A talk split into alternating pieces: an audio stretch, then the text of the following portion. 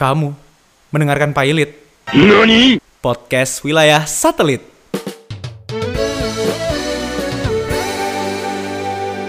Pilot, podcast wilayah satelit mengudara dari Jakarta lagi. Aduh, eh ada Fari, Ada saya. ada Fari, Ada Bapak Bapak. Edi. Eh, kayaknya ada yang nggak ada nih. Iya. Gimana sih baru juga tiga episode udah udah mulai mangkir-mangkir gimana nih profesionalismenya nih. Aduh, mungkin dia lagi profesional untuk yang lain kali ya. Atau Emang iya ya? mungkin, mungkin. Atau dia sebenarnya lagi butuh cuan. Kita juga butuh, Pak. Iya sih, tapi kita Tapi ini baru gajian, Pak. I- saya belum jadi bapak Oh, iya. Eh, sorry, sorry. Sorry, sorry, sorry. itu menyakiti hati saya Iya, pak ya, maaf, maaf, maaf, maaf. Emang setiap kantor tuh tanggal gajiannya bukan tanggal 25 doang ya. Ada Iya. yang tanggal 1. ada yang 30, 28, 27 Pernah Kalau yang- ada yang gajian tanggal 14 atau 15? Ada teman kita, Pak. ada Ada. wah bisa gitu Makanya maksudnya eh, orang yang gajian di tanggal 14 15 itu kayaknya orang yang ini ya tepat untuk kita pinjemin duit ya. Kita kan tanggal-tanggal segitu kita udah mulai aduh aduh uangku uangku aku harus ah, ada dia. tapi kalau kalau apa namanya kalau kita yang gajian kita yang diminjemin balik pak. At least kebalikin Sa- kali ya. sama sama yang si tanggal 15 tadi iya ya. iya. Oke oke oke. Waduh, bahasannya kerja banget nih kayaknya. iya nih. Eh gimana? Lo kerjaan kerjaan em, ya seperti yang udah gue bilang di episode sebelumnya gue kan kerja di agency sebagai copywriter.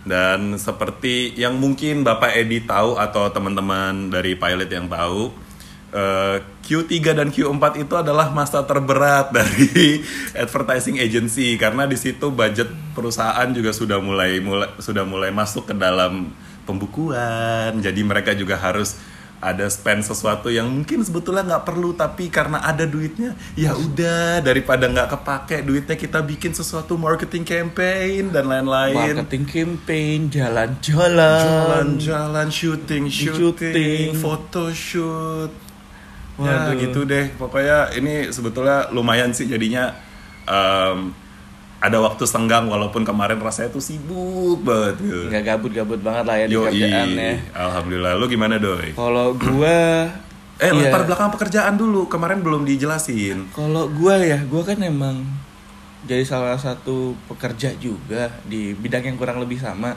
Oh iya. Bedanya ya mungkin kelasnya yang beda ya pak ya. Emang kelas- Kok jadi klasis gini sih malu Aduh. dong saya.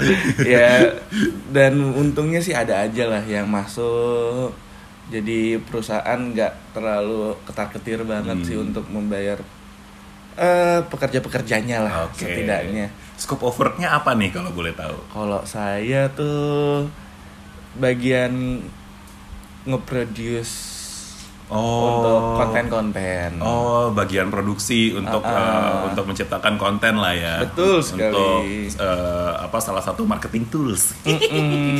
Ih, sok banget kerja Aduh. deh bahasannya. eh, ba- eh ngeri deh bapak gitu. eh hujan eh, ternyata. hujan. Eh hujan, eh nggak, nggak usah kepanjangan. Jangan dinyanyiin ah. Yang Satu itu ke mana ya? Yang orang Bintaro itu. Kemarin sih bilang sama gue, dia bilang Far, ini kalian eh, rekamannya berdua aja karena gue lagi ada tes pekerjaan nih. Aduh. Tapi em, kayaknya ini ya, maksudnya nggak usah nggak usah dibahas sekarang kalian nanti aja lah orang Biar- biar bolos dia masa kita ngomong. bahas satu episode soal dia, Dia kita bahas ngomong. kerjaan dulu aja Biar dia ngomong sendiri aja nanti. Iya nanti nanti bakal ada klarifikasi mengenai kenapa dia nggak eh, mangkir dalam episode kali ini. Tapi yang pengen coba mau kita bahas nih dari tadi kan lo udah ngajak gue ngomongin kerjaan nih. Iya. Coba dong eh, lo udah berapa lama kerja? Hmm, satu setengah tahun, eh satu setengah tahun sih, benar. Oh enggak maksudnya setengah dalam rentang karir lo. tahun. rentan karir gua. Eh, eh, kalau di total itu kira-kira lo sudah berapa lama menggeluti bidang 2000 produksi? Start 2014 sekarang berapa tuh? Hampir 2014 enam- berarti Hampir kurang lebih enam tahun, enam lah, tahun ya. lah ya. 6 tahun gitu. enam Terus tahun. lo masih ingat nggak eh, awal mula lo merintis eh, pekerjaan itu gitu? Nah, gue punya pengalaman. Gue punya pengalaman banget. Eh, eh.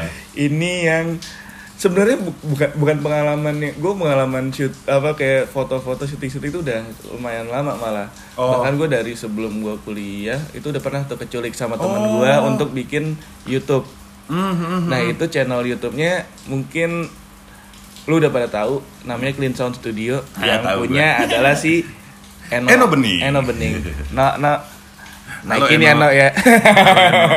Naikin ya No Halo, ya podcast kita No. Heeh. Nanti gua undang deh lu. Mantap. Walaupun Sombong jujur nggak ada untungnya sih, No. Tapi nggak Iya. apa-apa bantuin kita, No. Kita yang minta tolong. Kita minta tolong No. Itu teman kampus lo, ini kakaknya No. Nggak gitu, men. Nggak gitu. oh enggak gitu, enggak gitu. iya, terus Oh, itu jadi lu dari si Clean. Sound itu ya sebagai awalnya ya udah jadi bagian kan nyari talent zaman-zaman itu berarti Oh iya. bulan Ah, susah ah, kan ah. kayak belum umum lah belum ya. umum terus Ah. kayak ya udah kita jadiin hype man aja jadi Oh, ikutan-ikutan jadi hore-hore. talent hore-hore Ya. sampai akhirnya gue dapet kuliah di diploma untuk advertising Iya, saya juga. iya sak- ke sekelas bapak ya Iya, udah nggak usah bener, iya, betul, terus betul. terus Cuma yang nggak masuk ini aja nih yang beda Ah, ah. jurusan nih. bukan beda jurusan beda penjurusan eh sama aja ya Gimana sih? Iya maaf. Skip. Apa namanya? Eh itu apa sih kita ngomongin? Eh, diploma 3 Oh iya diploma 3 Akhirnya gue semakin tersalurkan. tersalurkan. Ah. Tapi kan yang namanya pendidikan kan belum. Oh sebenarnya gue itu advertising tapi sebenarnya gue pengen broadcast sebenarnya. oh. Tapi- iya iya iya iya. iya. Yang lucu gue advertising pekerjaan gue malah mengarah ke broadcast. malah iya iya production, areanya- areanya productionnya bro- eh, bukan eh. pre-productionnya Ah, kan. ah, ah, ah, ah, ah. dan akhirnya gue dapet tawa oh sama gue ikut grup di Facebook Ah. orang-orang yang emang dulu grup terkenal tuh namanya eh DSLR sinematografi Oh iya. sebelumnya iya, iya, tuh iya, digital nih apa pokoknya 550 dan salah satu brand lah iya. Hmm, hmm, itu grup gitu terus akhirnya berkembang banget sampai gue nggak tahu udah berapa sejutaan lebih kayaknya membernya gue ketemu tuh sama sesepuhnya Hmm. akhirnya gue sering main ke rumahnya one day tiba-tiba gue diajakin lagi main ke rumahnya kayak eh di lu mau ikut gak mantai kita mantai Mantap. mantai cuy Yoi. terus kayak ya gue tahu sih maksudnya syuting gue kira ber- Hmm, berharap konteksnya ini- syuting ya sebetulnya ya. Cuma dia ngajak lo, ayo kita main ke pantai. Nah, terus kayak wah pengalaman nih. Gue dapet tawaran juga sama anak kampus gue bikin buat saudaranya, tapi ya maaf ya. Ini lebih menggiurkan bukan secara materi tapi kayak pengalaman gue. Oh iya, Karena iya, itu iya, real. iya. Eh, produksi Ah, produksi yang real gitu juga dengan pola produksi yang real, orang-orangnya juga real. Uh, ya walaupun gue jadi runner atau apa ya bodo amat lah. Ah, Penting ah, gue gue tahu lapangan kayak gimana. Mm-mm. Dan ternyata Itu itu lo masih kuliah tuh ya? Yang Masih kuliah. Yang itu ikut ke pantai tadi Masih tuh? kuliah. Oh, masih kuliah. karena yang temen yang gue sebut tadi ya anak kelas kita juga. Eh. Oh. Siapakah dia? Wah, orang kaya deh. Siap. Terus ketika itu gue pokoknya ya udah nongkrong emang pasti ngumpul di rumah. Di rumah siapa? Oh iya. Di rumah eh sesepuh itu, sesepuh di grup itu. Oh, di grup DSLR Terus eh, kayak digital. digital sinematografi Indonesia. Di CI, wih. Mantap. itu apa namanya? Gue dibilang oh, ke pantai Mm. dan, dan itu kita berangkat sekitar jam 4, jam 5, jam 3 tuh udah mulai ngumpul orang, production. Akhirnya jalan tuh jam jam 4 apa jam setengah 5 gitu gue lupa. Mm. Asal lo tahu itu ke mana? Karawang. Mantap. Gue membayangkan pantai ya setidaknya entah Cirebon atau Ah, Anyer atau ah, apa ah, gitu ah, kan. Ternyata Karawang. Terus kayak ujung genteng gitu Ujung ya. Genteng, Karawang gue mikir positif. Wah kayaknya ada tuh ya. Kayaknya kayaknya pantainya kayaknya bagus ya. Kayaknya pasirnya nggak segimana gitu Iya, iya, kan. iya. Maksudnya Masih oke lah mah ini Kayaknya ya. masih oke Ah, gitu. ah, Terus ah. ya udah syuting pertama di sawah, kedua di peternakan ayam. Hah? Ketiga Tar, tar dulu, gue boleh potong di sini nggak? Mm-mm. Ini kan judulnya ke pantai. Kenapa lo diajak ke sentra agribisnis gitu? Ya itu. Oh, oh, oh, jadi jadi sebetulnya diajak ke pantai itu itu cuman embel-embel dikit ya. Sebetulnya lo eh, sebetulnya lo diajak untuk merekam apa sentra agribisnis di Karawang gitu ya. belum selesai. Oh belum iya ya maaf maaf maaf. Dan ternyata karena gue nggak tahu itu storyboardnya kayak gimana, gue nggak tahu apa namanya lapangannya akan gimana. Oh, sorry posi- posisi lo waktu itu sebagai runner. Runner, Runner. gue akan membantu apa saja Iya, iya, yang iya. dibutuhkan. Heeh. Jadi pertama tadi sawah, Sawah, kedua terus kayak peternakan ayam. ayam. heeh. gue masuk situ tuh ada rumah kayak rumah panggung isinya ayam Hmm, bawahnya tai semua bau Yoi, ya yoi. terus ketiga ini nih mantai ini nih Oh ini yang, yang lo tunggu-tunggu Ini nih ya, iming-iming yang diajak itu ya. iming-imingin nih apa namanya eh oke ternyata deket pantai Oh si tadi itu sawah, Heeh. peternakan itu ternyata dekat dengan pantai. dekat pan- dengan pantai Heeh. ternyata yang direkam adalah pelelangan ikan Hmm. Pantai, pantai bener. pinggir pantai Pinggir pantai. pinggir pantai pas oke gue lihat oke pelelangan ikan terus Iya. gue explore dong Yoi, explore yoi, dikit. yoi, yoi. terus gue lihat wih ih ada pasir nih gue lihat ke arah yang mengarah banyak air dong Heeh, terus heeh. kayak wow ternyata hitam pasirnya hitam kelam Jadi- "Oh, ekspektasi saya yang terbangun di awal Iya. gue kayak wah gue gue nggak tahu ini proyeknya apa ternyata ini adalah oh setelah itu ke gedung salah satu bank Hmm, hmm, hmm. gedung salah satu bank Oke, gue tahu nih kait-kaitannya. Ya, ya terusin, terusin, terusin. udah kayak satu bank ternyata adalah eh, apa namanya suatu program dari bank untuk pinjaman simpan pinjam eh bukan UMKM Oh, iya, Jadi pinjaman kayak usaha- UMKM. UMKM Heeh, heeh. untuk usaha-usaha seperti itu Eh, gitu ya agribisnis, agribisnis. eh, ini apa nelayan gitu, dan gitu saat ya. itu kayak ah satu sisi seru sih Hmm, hmm, hmm, hmm. Asal lu tahu itu gue berangkat jam 3 pagi kurang lebih dari Jakarta dari Jakarta Heeh. kurang lebih ya jam 3 jam jam 4 lah kelar jam 3 juga. Jam 3 pagi berangkat dari Jakarta dan jam- jam 3 pagi eh, it's a wrap dari Karawang. Wah. Jadi ya hampir 12 jam tapi ya namanya lapangan kan lu nggak pernah tahu Ah, ah, ah, gimana. ah. bener bener. Dan kayak ya karena itu gue jadi kayak wow nah setelah itu gue lan- apa nyangkut di pervideoan lah sampai diminta Oh. tolong bikin video buat award awardan atau apa. Hmm, ya hmm. gue nggak tahu juga tuh filenya ada di mana sekarang. Award ini award iklan. vokasi eh itu buat award kampus oh acara kampus i- oh iya iya iya, tahu gue tahu tahu tahu tahu. Iya iya iya dengan Ajang talent penghargaan di salah satu talentnya yang nggak datang hari ini. Oh gitu, ya ilah. Jadi untuk nge-rap itu semua uh, lo kerja di bidang produksi, Bidang produksi. yang mana sudah lo mulai bahkan dari sebelum lo kuliah iya kurang lebih kurang lebih kurang dan lebih, juga ya. pada saat lo berkuliah pun juga sudah mulai lo rintis pelan-pelan dengan Uh-uh. pergi ke Kerawang itu yang ceritanya mantai Ternyata- ternyata, adalah untuk uh, video program agribisnis sebuah bank. di agribisnis juga ya pokoknya usaha Iya iya lah ya. ya apa untuk mendukung Untuk usaha. usaha. Nah kalau lu gimana Far? Gue dengan bidang pekerjaan gue yang sekarang. Mm-mm. Jadi kan sebetulnya gue ya kita kan satu kampus nih. Oh, kurang Satu- lebih sama lah ya. Iya lah ya gitu. Cuman bedanya dari awal gue bekerja itu eh, gue lumayan look up ke eh, almarhum om gue yang Hmm. mana dia creative director dan dari beliau gue tahu bahwa ternyata sifat kita terhadap brand itu bisa di eh, persepsinya tuh bisa kita bentuk. Ah. Gua pikir itu tuh hal yang given gitu loh. Ternyata Ternyata itu hasil buah pikiran orang-orang untuk bikin brand ini relate terhadap orang lainnya di di di masyarakat lah gitu. Mhm. Dari situ gue tertarik buat oh nih kalau kayak gini nih kuliahnya apa gitu. Em, ini bisa kuliah desain komunikasi visual, bisa kuliah komunikasi, bisa kuliah manajemen. Dari dari semua ketiga pilihan itu kayaknya yang sedikit berhitungnya lebih yang komunikasi ya. Makanya saya pilih komunikasi gitu. Nah, eh, berbekal berbekal pengetahuan seperti itu masuklah gue ke ilmu komunikasi dan juga gue diperkenalkan sama satu bidang sama senior kita bahwa ada satu bidang yang namanya copywriting. Yang mana di situ menciptakan uh, consumer facing line. Nah, Yang kayak tagline-tagline-nya gitu atau ada sebuah ada rangkaian kata yang ngajak orang untuk apa gitu. wah berarti lu pekerjaan lo ini lo baru tahu ketika lu udah masuk kampus itu.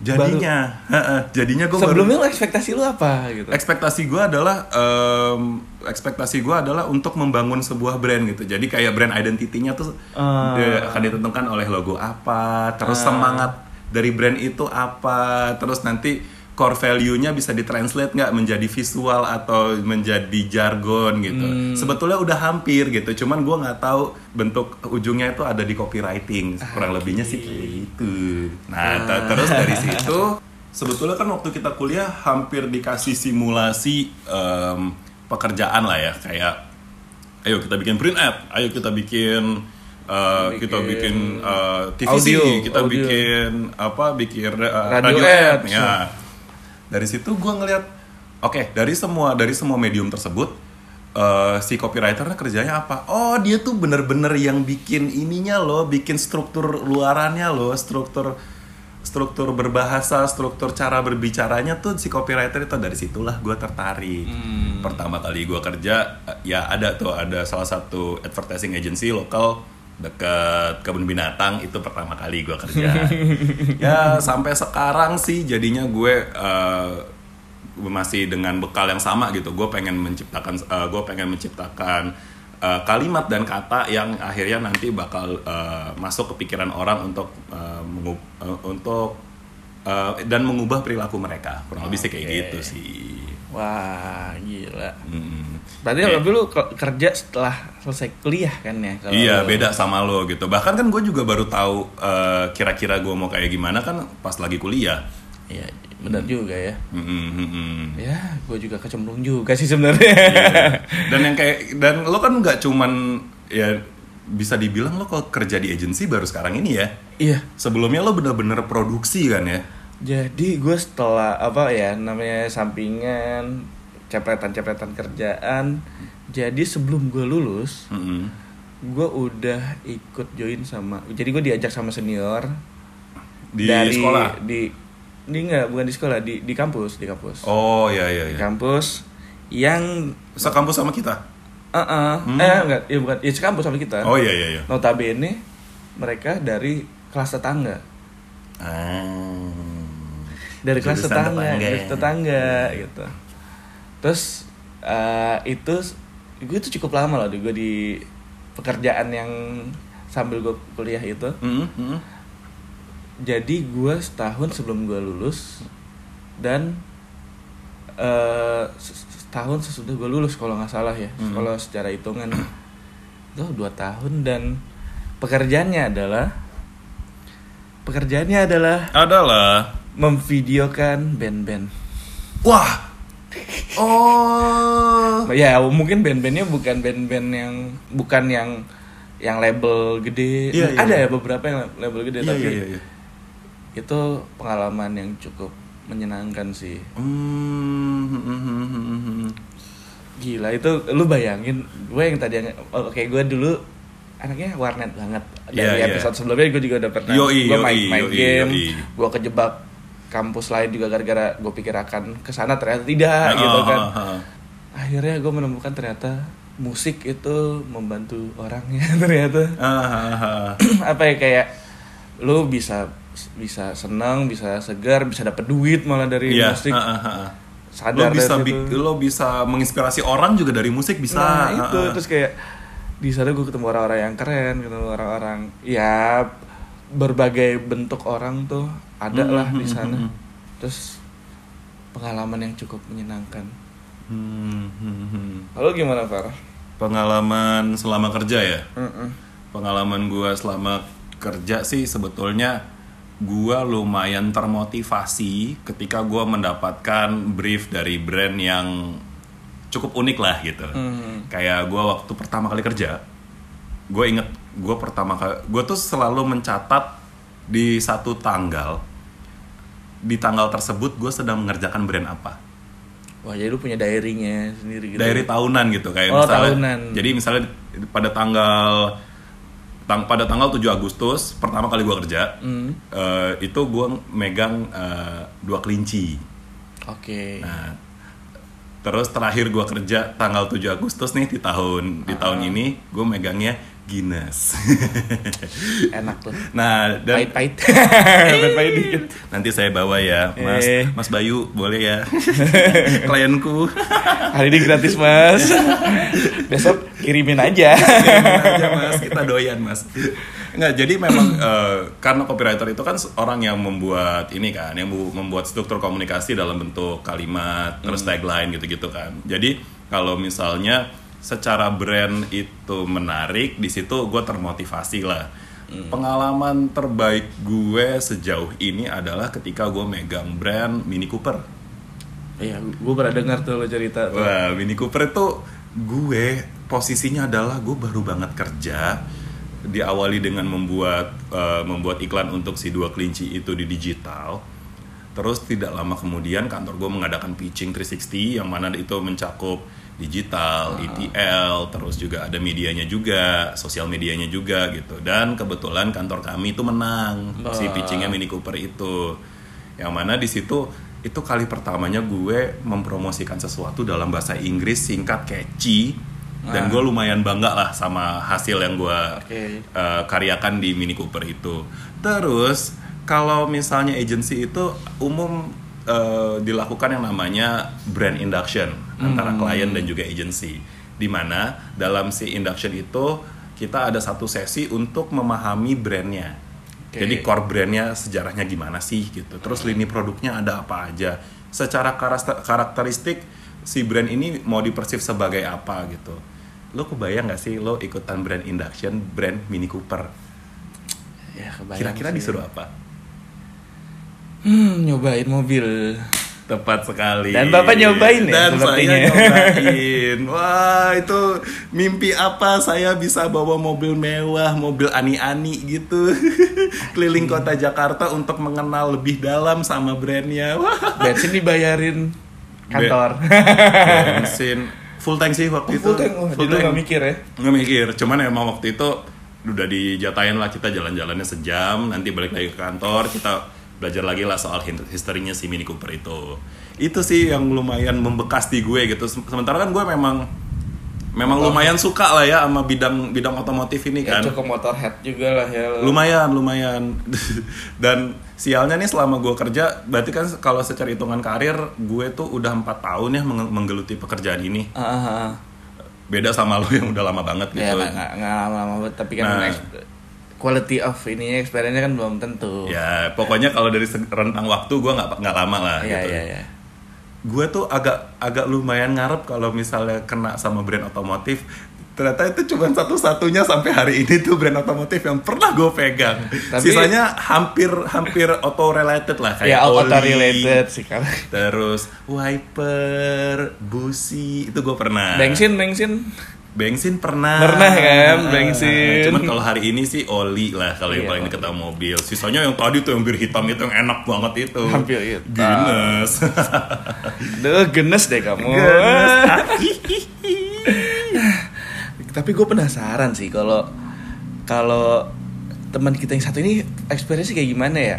Kita tunggu aja kali ya episode depan kali ya. iya, tapi gue punya gambaran nih dikit nih mengenai dia. Ah.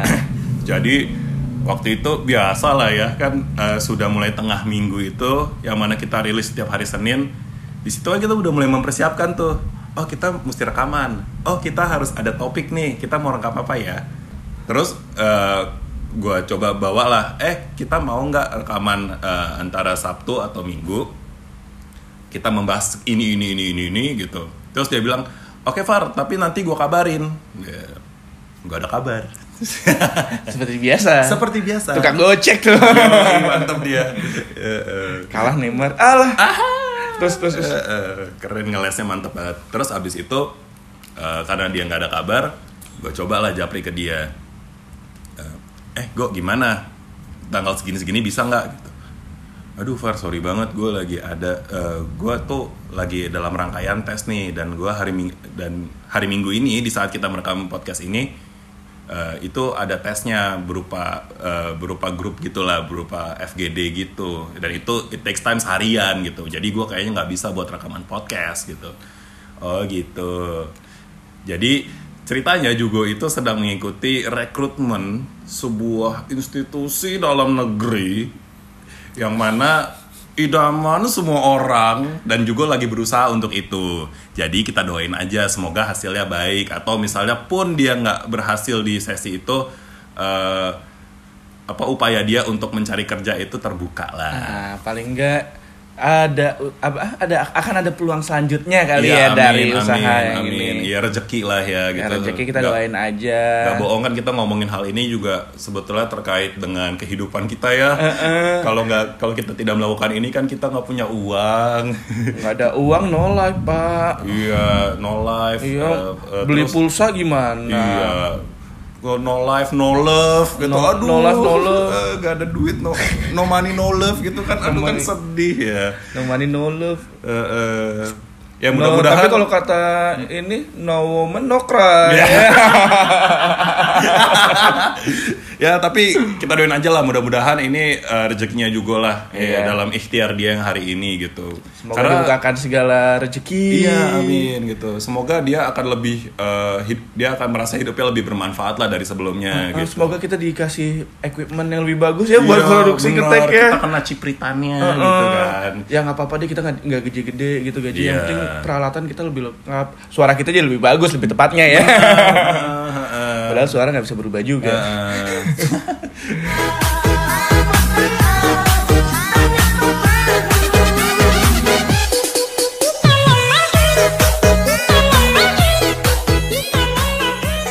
Ngomong-ngomong soal hidup yang lebih bermakna juga nih dulu waktu kuliah dia tuh lumayan sering ngekos apa nginep di kosan gue. Ya itu for your info loh. Ya. Jadi kan emang kita kurang lebih satu kampus. Mm-mm. Dan satu kampus ya namanya eh, bapak yang Fari Fari ini Iya, adalah saya. perantau. Ya waktu itu. Waktu itu Heeh. perantau. Heeh. Kalau sekarang mah deketan kali sama udah lebih dekat udah lah lebih dekat. walaupun paling jauh juga jadi eh, se- sekali waktu juga tuh minta Far gue nginep dong di kosan lo gitu gue besok ada kelas jam segini bla bla bla bla Coba bla. kalau diulang ya. Far, eh, gue ngikutin si juga ya. mantap coba coba coba coba Far, Eh. gue bisa nggak nginep di rumah lo? Gue besok ada kelas pagi nih. oh siap boleh boleh Oh. jadilah dia dari kampus eh, menuju kosan gue nginep di kosan gue kita main gitar kita nyetel nyetel lagu kita cerita banyak hal dan juga itu berlang berlanjut sampai malam Sampai ada tag apa ada ini dialognya gini. Gue nggak tahu sih benar apa enggak, tapi kita anggap Ya, aja nanti ya. nanti gue klarifikasi gampang Ah. Aduh, Far, udah malam nih Far. Eh. Lu lapar gak? Ah. bagus, bagus. Emang selalu seperti itu ya yang terjadi ya. Eh, kalau udah malam-malam main gitar, ngobrol, terus udah heart to heart gitu, pasti ada sepercik dari perut kita yang memanggil gitu kan. Lapar bos, lapar bos, lapar bos. Habis itu terucap lah sama Jugo. Far, Terus lu jawabnya gimana? oh ya udah di atas ada kompor. Waktu itu eh, kosan gue di atas tuh ada dapur sama mesin cuci sama buat jemur baju gitulah gitu. Ah. ya udah gue ada ada stok mie nih gitu. Gue masak deh gitu. Nih eh nih lo kalau mau kita bagi tugas. Eh, gue eh, gue masak mie lo yang beli rokok. Ini kunci motornya gitu kan dulu kan rokok kan eh, ini ya Ah, sesuatu barang yang cukup iya jadi belinya patungan Bang, goceng-goceng bang Yoi, yoi, kayak gitu. Terus dia main iya-iya aja. Oh iya Far, iya Far. Gue ke atas dong, gue masak mie. Sat, sut, sat, sut, sat, sut, sat, sut, sat, sut, gitu. Nyampe. Terus gue lihat dia masih di posisi yang sama. Masih main HP. Dan kunci motor gue tidak geser. Gue lagi, gue dengan dua tangan gue membawa eh, makanan yang akan kita makan itu. Gue nanya, gue lu nggak jadi pergi? Ah jadi gini Far. Jadi gini Far gue kan nggak bisa bawa motor nih gitu. Gue kan nggak bisa bawa motor nih kayaknya lo aja deh yang pergi buat beli rokok gitu. Maksud gue tuh kenapa lo nggak bilang lo nggak mengambil peran yang lo bisa gitu. Ya udah sini Far gue ya gue yang masak minyak lo yang beli rokok misalnya gitu. Itu ini jadinya gue yang masak. Kerja dua kali dong. Gue yang gue yang Beli beli rokok. gue juga yang nyuci piring. Besoknya dia berangkat kuliah gitu. Emang ya. Nggak apa-apa gue gue ikhlas sih sejujurnya. Cuman kalau diinget-inget geli aja sih emang agak kesel sedikit gitu tapi kayaknya dibandingkan gue lo kayak lebih sering direpotin ya sama Jugo nih Eh, hmm dibilang repotin sih enggak ya Far ya Em, gua Nggak, nggak ngerepotin. Enggak, nggak Tapi ngerepotin. bukannya jadi gini guys. eh, dari kemarin kan kita sudah mengemphasize juga ini sebagai musisi nih gitu dan kayaknya proses bermusiknya juga itu em, gini juga lumayan melibatkan lo di dalam proses bermusiknya ya nggak sih Hmm, iya. Iya. Mungkin kalau bukan dibilang bermusiknya banget, ya, maksudnya bukan dari segi musiknya ya. oh oke iya iya Mungkin lebih kayak gue mensupport dia gitu kayak misalkan eh, dia mencari apa bukan mencari, dia em, ketika dia butuh untuk dokumentasi. Oke. Nah, Sesuai dokumentasi bidang. sesuai bidang. Sesuai Awalnya bidang. kayak gue juga butuh foto-foto, gue butuh Portfolio lah ya. portofolio ya portfolio dan kayak hmm, kayaknya nge-support band temen tuh kayaknya oke banget tuh. iya iya iya Oke, bagus dalam artian ya lu oke lu lu mungkin nggak mikirin dapat cuan berapa atau Iya, apa iya, gitu, iya, tapi iya. kayak lu punya kepuasan tersendiri gitu ketika melihat lu ngebantuin teman lu dan band band teman lu atau project dia Hmm. itu outputnya bagus gitu. Iya dan berprogres karena Berprogres. eh, karena kiprah lo membantu dia gitu nah kan. itu soalnya seru banget sih kalau di musik tuh Hmm. gue kebetulan juga sama juga juga sempat yang namanya de- apa nemenin recording juga pernah Iya, ha-ha. bikinin video klip juga beberapa kali Saya ikut, tapi saya tidur. terus ya pokoknya hal-hal bahkan ya kadang gue suka ada pas mereka lagi ngulik itu keren Hmm. sih maksudnya kayak experience yang wah menurut gue perlu sih Lo pertama kali dilibatkan sama Jugo dalam apa dalam proses dia bermusik tuh lo ingat nggak kira-kira di mana waktu itu? Kayaknya yang pertama tuh oh sebelum bandnya belum ganti drummer itu di Joglo Kemang.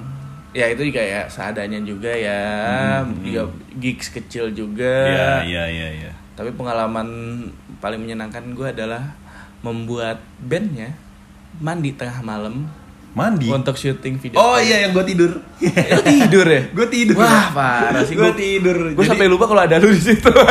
gue ikutan. Jadi kan waktu itu kebetulan gue lagi lagi di rumah lo. Ternyata anak-anak bandnya juga juga main ke rumah lo. Gue pikir memang main aja gitu. Ternyata kenapa ada backdrop, kenapa ada lighting gitu. Oh Tapi- ternyata mereka syuting. Cuman gue waktu itu lagi pusing banget gitu. oh gue gak tau lu lagi pusing apa gue lupa sih. Enggak, gue lagi sakit kepala aja gitu. Oh, Maksudnya nggak nggak- nggak sehat ya. Nggak nyaman lah gitu untuk untuk untuk ikut berpartisipasi kayak lo sampai sejauh ini. Eh tapi itu pengalaman project video klip pertama gue. Oh iya, Iya itu video klip pertama gue. bisa lihat di mana Bapak Edi? Bisa lihat di YouTube ya. Judulnya apa ya? Sirka Rama. Heeh. Judulnya Porcelain Sky. Porcelain Sky nonton dia teman-teman. ya pokoknya itu pengalaman gue bikin video klip. For your info itu adalah hampir no budget. Dalam artian gini. Budget yang dikeluarkan adalah untuk membuat background, which Ya. mean backgroundnya adalah triplek. Gue Ya. cat sore-sorenya, syutingnya malam-malam. Oke, jadi keluar biayanya tuh dari triplek Hmm. sama cat. Cat, terus beli lampu, lampu juga lampu, bukan lampu yang red hat atau Ariu, mana ada itu? Oh, Ad- bukan lampu buat syuting maksudnya. Bukan, pakai lampu rumahan. Oh, Bener-bener, bener-bener lampu rumahan, bohlam. Gue Heeh. bikin beberapa beberapa set, tiga set gitu. Iya. Itu gua- emang ada ada yang modifier gitu. Gue gue gue minjem lebih tepatnya kali ya. Heeh, heeh, heeh. minjem terus gue gua gua iket-iket Nggak pakai lakban minjem. bener-bener DIY Hmm. tapi gue suka pas keluar jadi terus gue apa udah beberapa bulan kemudian gue ngeliat komen-komennya di YouTube tuh suatu Iya. kesenangan Iya, tersendiri iya, iya, iya. kepuasan Benar, tersendiri benar. Dan kayaknya eh, gue lu kayaknya juga lumayan berjasa sih di hidup gue yang apa gue gue awalnya kan main drum gue sama sekali nggak ngerti eh, alat musik melodius yang lainnya gitu.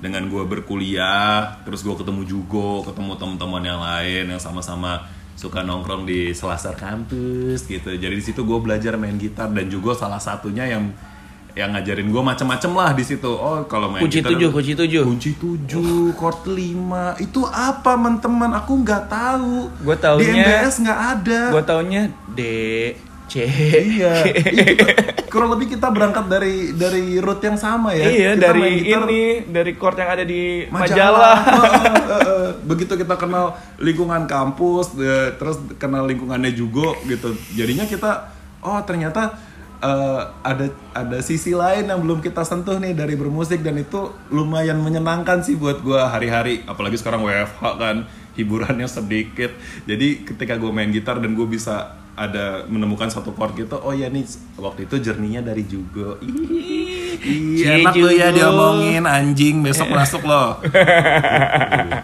Nah, nggak apa-apa, nggak apa-apa. Gak apa-apa lah, tapi musikalitasnya dia gua acungin jempol sih. Mhm. Berarti lu dari Sirka Rama sebelum drummernya yang sekarang, Hmm. terus berlanjut ke pada saat waktu juga ngerilis project solo, lu ikut? Project solo gua ikut untuk yang pembuatan video klip. Mhm. Sama ini covernya dia untuk yang Dinner for Two.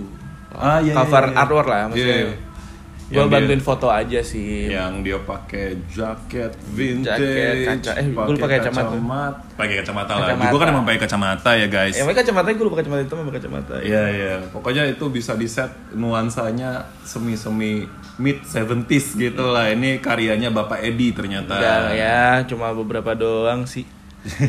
By the way, kalau yang belum pernah denger eh, bandnya juga bisa search Sirka Rama di Spotify juga ada. Terus juga beberapa bulan lalu, beberapa bulan lalu ya? Eh, Yang awal mana? tahun ya? Gue lupa. Pokoknya awal tahun yang kita bikin eh, untuk Perjaka, Ya, EP Perjaka, EP Perjaka. video klip itu gue yang videoin Hmm. juga kebetulan. Ya itu versi lawak, itu versi lawak ya. Saya juga bantu-bantu di situ buat Ah. buat hal-hal copywriting kecil aja gitu, yang Nah. bisa menggelitik orang-orang. Mudah-mudahan ya ditonton aja lah ya. Amin, amin. Nah, di sana tuh ternyata ada ini pemuda sinar mas ngebantuin kita juga untuk jadi host di Megantara. Oh ya. iya benar benar benar gue belum gue personally belum pernah ngobrol sama pemuda Sirna Mas cuman boleh lah ya. Boleh, boleh. Ah, gila. Pokoknya ternyata dari juga, Hmm. gue baru tahu apa akhirnya gue ngobrol dong sama pemuda sinar mas, yang di mana dia uh, anggota bandnya temannya pemuda sinar mas juga dan Hmm. itu satu SMP gue lupa SMP SMA sama temen SD gue. Oke. Se- lu kebayang gak sih kayak anjir udah jauh gitu udah dari teman SD gua relate-nya sampai ke Eh, sampai ke sesudah kuliah gitu Sesudah bahkan kuliah kayak gitu. pekerjaan. Koneksi antar satelit ternyata nyambung, Nyambung. ya. Eh, itu kita tetangga satelit juga itu Oh, si iya? Pemuda Sinar Mas kosnya Depok deh dia. Oh, lupa. Depok juga. Ih, gila, gue suka nih kalau misalnya pemuda kota satelit itu lebih berkembang gitu. Tapi Depok Jogja enggak ada yang Wah, janda. Jogja tuh satelit gak sih? Nggak tahu juga sih. Enggak tahu ya satelitnya Jogja mungkin ya. Iya iya iya. Jadi gitulah ya maksudnya juga em, selain dia mengejar institusi untuk bekerja eh, 9 to 5, dia tuh sebetulnya lebih kita kenal sebagai musisi ya. Musisi. Dan mudah-mudahan eh, upaya dia untuk menjalankan keduanya baik itu kerja kantoran dan juga menjadi musisi itu juga bisa dia laksanakan lah gitu jadi nggak musisi doang nggak kantoran doang gitu Iya. kan Ya kita doain juga semoga ada publicist atau manajemen artis yang bukan manajemen kali ya, label yang oke dan bisa melebarkan musikalitasnya dia lebih iya iya global kali ya targetnya. benar. Kita And- eh zaman sekarang kalau di Indonesia doang rada susah. Terkenal di luar dulu baru di Indonesia. Benar. Terima kasih Rich Brian. Ini ini orang agak-agak kurang ajar ya. Iya, kita kita kedukung juga kenapa, ya. Kenapa Dia jadinya dia, dia- bolos, terus kita nge-praise dia setinggi itu. Ini jangan udah mesti kita tutup nih, Doi. Ya udah deh. Aduh, juga juga. Nah, eh, kalau begitu saya Fari pamit. Saya Edi pamit. Saya juga pamit. Kagak ada. Dadah dadah dadah dadah. Dadah.